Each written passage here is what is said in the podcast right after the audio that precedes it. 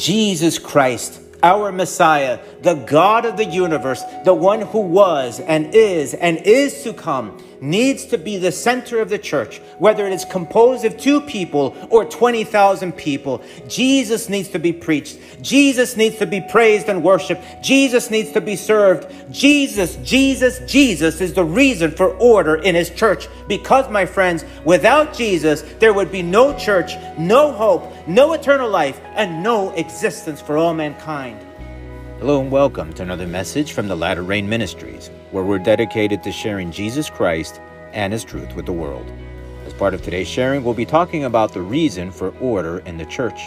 In today's passage, we'll read about the issues that happened before in the early churches and the same issues that have continued today in our churches. We'll see just what were and are some of the wrong things that are happening and why we need to change in order to fulfill God's purpose, which is the whole reason for the church's existence. Man didn't create the church. God created the church for his honor and glory and for the benefit of all mankind.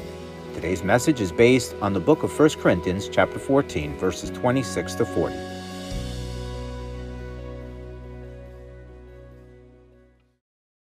Let us go to the Lord in prayer.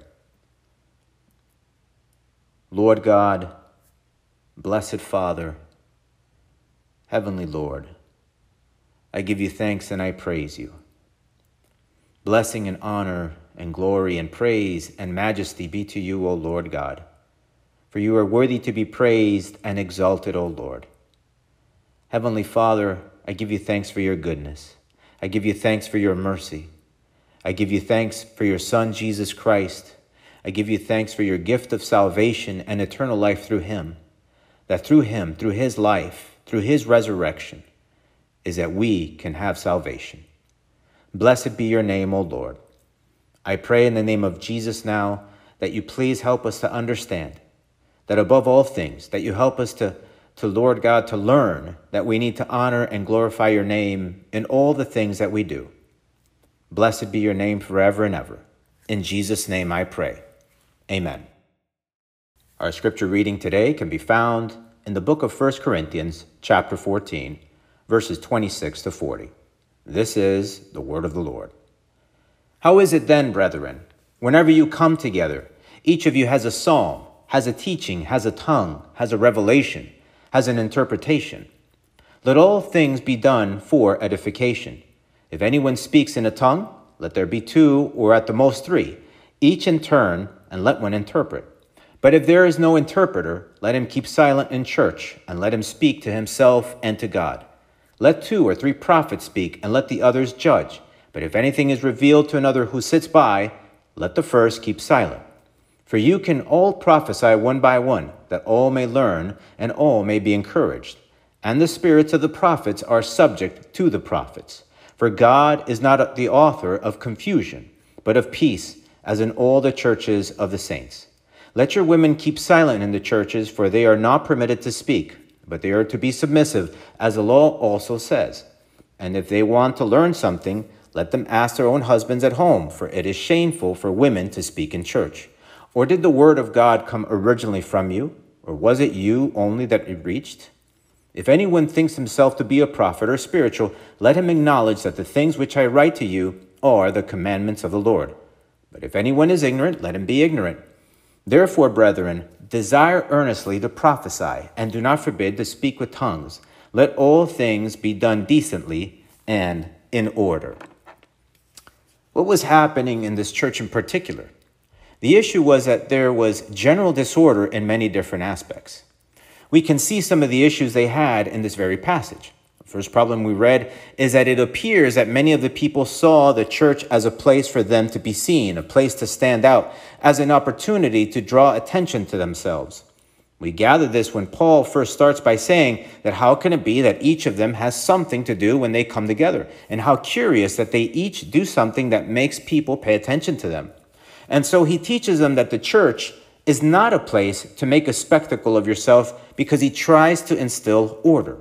He goes on by reinforcing the point that things should be done for edification, in other words, for the good of the other person. He explains to them about how people need to conduct themselves if they speak in different tongues. Now, we don't know if these are tongues like angelical tongues or different languages, but the same standard is held for both.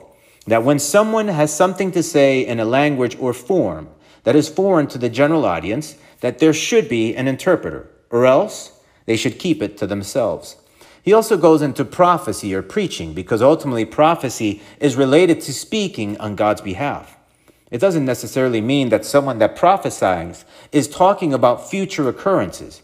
That's a general mistake people make. That they think that prophecy involves foretelling of future events. General biblical prophecy is ultimately speaking on God's behalf. And if there is mention to future occurrences, that the Spirit will never go against what is already written. There are no new prophecies about future occurrences. It has all been said and written.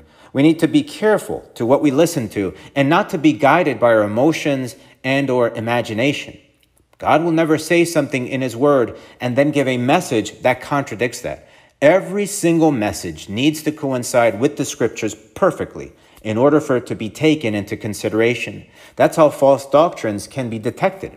And that is why it's so important for each of you to study the Word of God on your own, so you are able to see and understand things on your own through the guidance and enlightenment of the Holy Spirit. You don't need to go to a Bible college or seminary for this. From an intellectual standpoint, you just need to be able to understand what you're reading or what you're listening to. And if you have the Holy Spirit in your life, then He will guide you to all truth through the Word of God.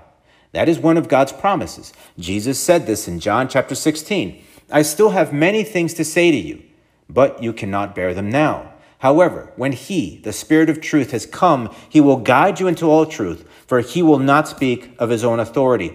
But whatever He hears, He will speak, and He will tell you things to come. He will glorify me, for He will take of what is mine and declare it to you. In the end, neither God nor the Holy Spirit will ever guide you to confusion. If there is confusion, then something is wrong because divine direction never causes confusion.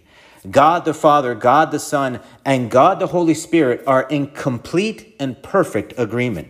For it is written, For there are three that bear witness in heaven the Father, the Word, and the Holy Spirit, and these three are one. And there are three that bear witness on earth the Spirit, the water, and the blood, and these three agree as one. Now, if we continue looking at this passage in its order, we see that Paul talks about women and how they need to keep silent in the churches. And here is where our friends with feminist tendencies will start getting all offended and weird. But fear not. We will try to clarify better what is happening here, and both the historical context and the passage context within itself will help glean the truth to avoid misunderstandings. But I should note here very respectfully God has not called us to cater to people. God has provided this ministry to present God's point of view through Jesus Christ and his truth. Now, many Christians take this passage very literally, and many church groups forbid women in the ministry and just foster an environment that is not very biblical. Remember that in order for a doctrine or a teaching to be seen as truth, that it must coincide with all scripture, not just some. There's another passage that clarifies this issue between men and women, and it is found in Galatians chapter 3, where it says, For as many of you as were baptized into Christ and have put on Christ, there is neither Jew nor Greek, there is neither slave nor free, there is neither male nor female, for you are all one in Christ Jesus. And if you are all Christ's, then you are Abraham's seed and heirs according to the promise. And so, if our lives are in order before the Lord, that's what being baptized into Christ, have put on Christ means, then before the Lord and among us, all differences are done away with. God has made us one body through Jesus Christ, and there is no one more important or less important than the other. Here is another part of the scriptures that we need to look at. In Romans chapter 12, it says, For as we have many members in one body, but all the members do not have the same function, so we, being many, are one body in Christ, and individually members of one another. We are interdependent people when we are in Christ. No one can be an island or the lone warrior, and all of our differences are gone in Christ. The only thing that we do need to keep in mind, which is mentioned in the passage we just read, is that we all have different functions. And here is where we need to provide yet more clarification. For instance, the Bible talks about the family structure and how it should work. And please listen carefully. Don't go running with half truths and misinterpretations. Ephesians chapter 5 says this Wives, submit to your own husbands as to the Lord. For the husband is the head of the wife, as also Christ is head of the church, and he is the Savior of the body. Therefore, just as the church is subject to Christ, so let the wives be to their own husbands in everything. There you go. All of the men are saying right now, John, you have hit it on the head. But before you go running off, and before my sisters in Christ experience some sort of episode, we need to understand what is really being said here. Yes, the order is that Christ is the head of the man and the man the head of the woman, but this does not mean that the man is the king and that you have to do everything he says. The man is the head in the sense of responsibility, which is a very powerful word. So it's not just do what I say, if you will. This passage and the Bible teaches that man is responsible for the family. Men are to lead their family, especially in the spiritual sense. This doesn't make them mightier or stronger. It makes them responsible, which means that if a family fails, then that represents their failure. The man is the one that needs to provide the spiritual leadership in the home. He is supposed to build in his wife's life, just like Christ does for his church. Now, that doesn't mean that the man is there to cater and serve his wife, and far less to put him in a place of slavery, because that is not biblical either. Neither the man is supposed to be the wife's slave, nor the wife is supposed to be the husband's slave. This is where the nonsense on both sides needs to stop. In Christ, there can be no feminism, and also there can be no macho, I'm the man garbage. It's a team effort where one individual, the man, is responsible before God Almighty for how the family works, and the woman is there to help fulfill the mission that both together should build something that ultimately glorifies God because, my friends, we exist to serve God as the Lord He is. That is the truth. Think about this like an army. If there is a wise general, then the army will be successful and there will be order and many victories. But if there is a poor general, then there will be chaos and defeat. But everyone needs to work together to make things happen. Power struggles destroy unity. Think about that. Everybody wants to be the general, but if you take on that position, then you make sure that your act is together before God because one day God will ask you what you did with what you were entrusted with. That's why in a family, there can never be a power struggle between the husband and the wife. And least of all, children can never feel like they exercise power over the family because some families are run by the children because both parents are subservient to their children.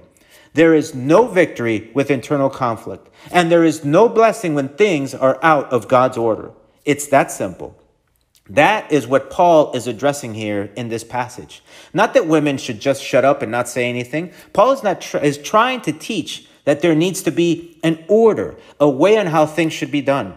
What was happening in this church was that women were asking out loud their husbands or interrupting in the middle of the service while whatever was going on. Paul was just addressing the problem of being interruptive while others were trying to listen and understand what is happening. Everybody needed to listen and understand and learn. And if something was not quite clear, Paul was just saying not to interrupt and to avoid being disruptive. That's the point. That's why he ends the passage by saying, Let all things be done decently and in order. And so, what is happening in today's church? Well, we have many of the same problems that Paul was dealing with back then. There's nothing new. And that is why God's word will always be relevant because people will be people, and every single one of us needs to deal with sin in our own lives. Many people still see the church as a place for them to shine, to stand out, and to be seen as special. Many people get involved with many different things so they can be seen and admired by others. One of the ministries, for instance, that suffers mostly with this issue is the ministry of praise and worship. It appears that most people that get involved with that is because they love attention. They want to be praised. They want to be admired. Like for people to say, wow, you were great. There are people that preach for the same reason. People in general want to be admired, revered, and praised. Let's give that praise team a big clap, right? And that is very far away from what the Bible teaches and how the Spirit leads. The church is not a place for people to shine or stand out. The whole point of the church, as we assemble together, should be Jesus Christ. Our praise and worship should be for the Lord and never for any person's glory, and least of all for entertainment. The church should be a place where everything points to Jesus. That is why Paul is so adamant about teaching these Corinthians about order and focus. Humanism and ego should be absent within the congregation of the Lord. If a person wants to do things inside a church with the goal to be admired and praised, they should leave because that only perpetuates sin and destruction and confusion. If you want that, go to the world, but be popular in the world. Just join in the crowd, but don't do it in church. There are people that quite wickedly tries to use the church as a place for personal gain and for public admiration. And that, my friends, is today's unfortunate truth in many places. So, what should the churches be for? What should they be like? Like mentioned before, it should be a place where Jesus is raised on high, and for many reasons. People were created by God for the glory of God and for the purpose of establishing a personal relationship with the Lord. That's our purpose. And that should be a church group's purpose. It should be a place that provides a gateway, a safe haven for those that are looking for Jesus, for people that need to be saved by the Lord. The church needs to be a place for salvation, a place to find help in Christ. See how that coincides with what Paul is teaching? Why should things be done decently and in order? Because God is order. If we sing, it should be focused on the Lord. If we preach, it should be to talk about Him. Everything should be focused on Him. And what does God want? He wants to save mankind. That's why He should be the one speaking through us to others that need God in their lives. And everything should be done in a way that it makes sense to everyone, even to the simplest of people, like children. A child should be able to set foot in a church and understand clearly that this group of people inside of this place are focused on Jesus Christ. And things should be simple and easy enough to follow so that a child should be able to come to have a relationship with God Almighty. And it should be a place where someone as simple as a child can be able to learn about the Bible, about God's instructions, and how those apply to their life. It should be a place to equip people to live a life for Christ, and also where believers should help each other with their needs, whether they're spiritual needs, physical needs, and or emotional needs. In the end, the church should be a place that celebrates and makes public the very thing we're celebrating this weekend the death and resurrection of our Lord Jesus Christ. For God so loved the world that he gave his only begotten Son, that whoever believes in him should not perish, but have everlasting life. For it is also written, Who has believed our report? And to whom has the arm of the Lord been revealed? For he shall grow up before him as a tender plant, and as a root out of the dry ground. He has no form or comeliness, and when we see him, there is no beauty that we should desire him. He is despised and rejected by men, a man of sorrows and acquainted with grief. And we hid, as it were, our faces from him. He was despised, and we did not esteem him. Surely he has borne our griefs and carried our sorrows, yet we esteemed him stricken, smitten by God, and afflicted. But he was wounded for our transgressions, he was bruised for our iniquities. The chastisement for our peace was upon him, and by his stripes we are healed. All we like sheep have gone astray. We have turned everyone to his own way, and the Lord has laid on him the iniquity of us all. He was oppressed and he was afflicted, yet he opened not his mouth. He was led as a lamb to the slaughter, and as a sheep before shearers is silent. So he opened not his mouth. He was taken from prison and from judgment, and who will declare his generation? For he was cut off from the land of the living. For the transgressions of my people he was stricken. And they made his grave with the wicked, but with the rich at his death, because he had done no violence, nor was any deceit in his mouth. Yet it pleased the Lord to bruise him. He was put him to grief. When you make his soul an offering for sin, he shall see his seed, he shall prolong his days, and the pleasure of the Lord shall prosper in his hand. He shall see the labor of his soul and be satisfied. By his knowledge, my righteous servant shall justify many, for he shall bear their iniquities. Therefore, I will divide him a portion with the great, and he shall divide the spoil with the strong, because he poured out his soul unto death, and he was numbered with the transgressors, and he bore the sin of many, and made intercession for the transgressors. Jesus Christ our Messiah, the God of the universe, the one who was and is and is to come, needs to be the center of the church, whether it is composed of two people or 20,000 people. Jesus needs to be preached. Jesus needs to be praised and worshiped. Jesus needs to be served. Jesus, Jesus, Jesus is the reason for order in his church. Because, my friends, without Jesus, there would be no church, no hope, no eternal life, and no existence for all mankind. For it is written, He, Jesus, is the image of the invisible God, the firstborn over all creation. For by him all things were created that are in heaven and that are on earth, visible and invisible, whether thrones or dominions or principalities or powers. All things were created through him and for him. And he is before all things, and in him all things consist. And he is the head of the body, the church, who is the beginning the firstborn from the dead, that in all things he may have the preeminence. How can anything else take his rightful place in the church? That is the whole reason for why order in the church is so very necessary, so that God can be glorified and so people can find salvation and growth in Christ. Everything in a church needs to glorify God and God alone, in everything that is said and done.